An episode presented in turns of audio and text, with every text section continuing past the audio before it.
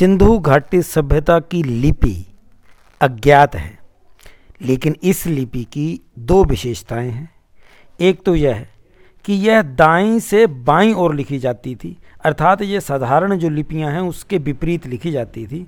दूसरी इसकी विशेषता है कि अब तक किसी भी सभ्यता या लिपि से इस लिपि का सामंजस्य यानी पहचान या ऐसे शब्दों का प्रयोग, एक समान प्रयोग नहीं मिला है।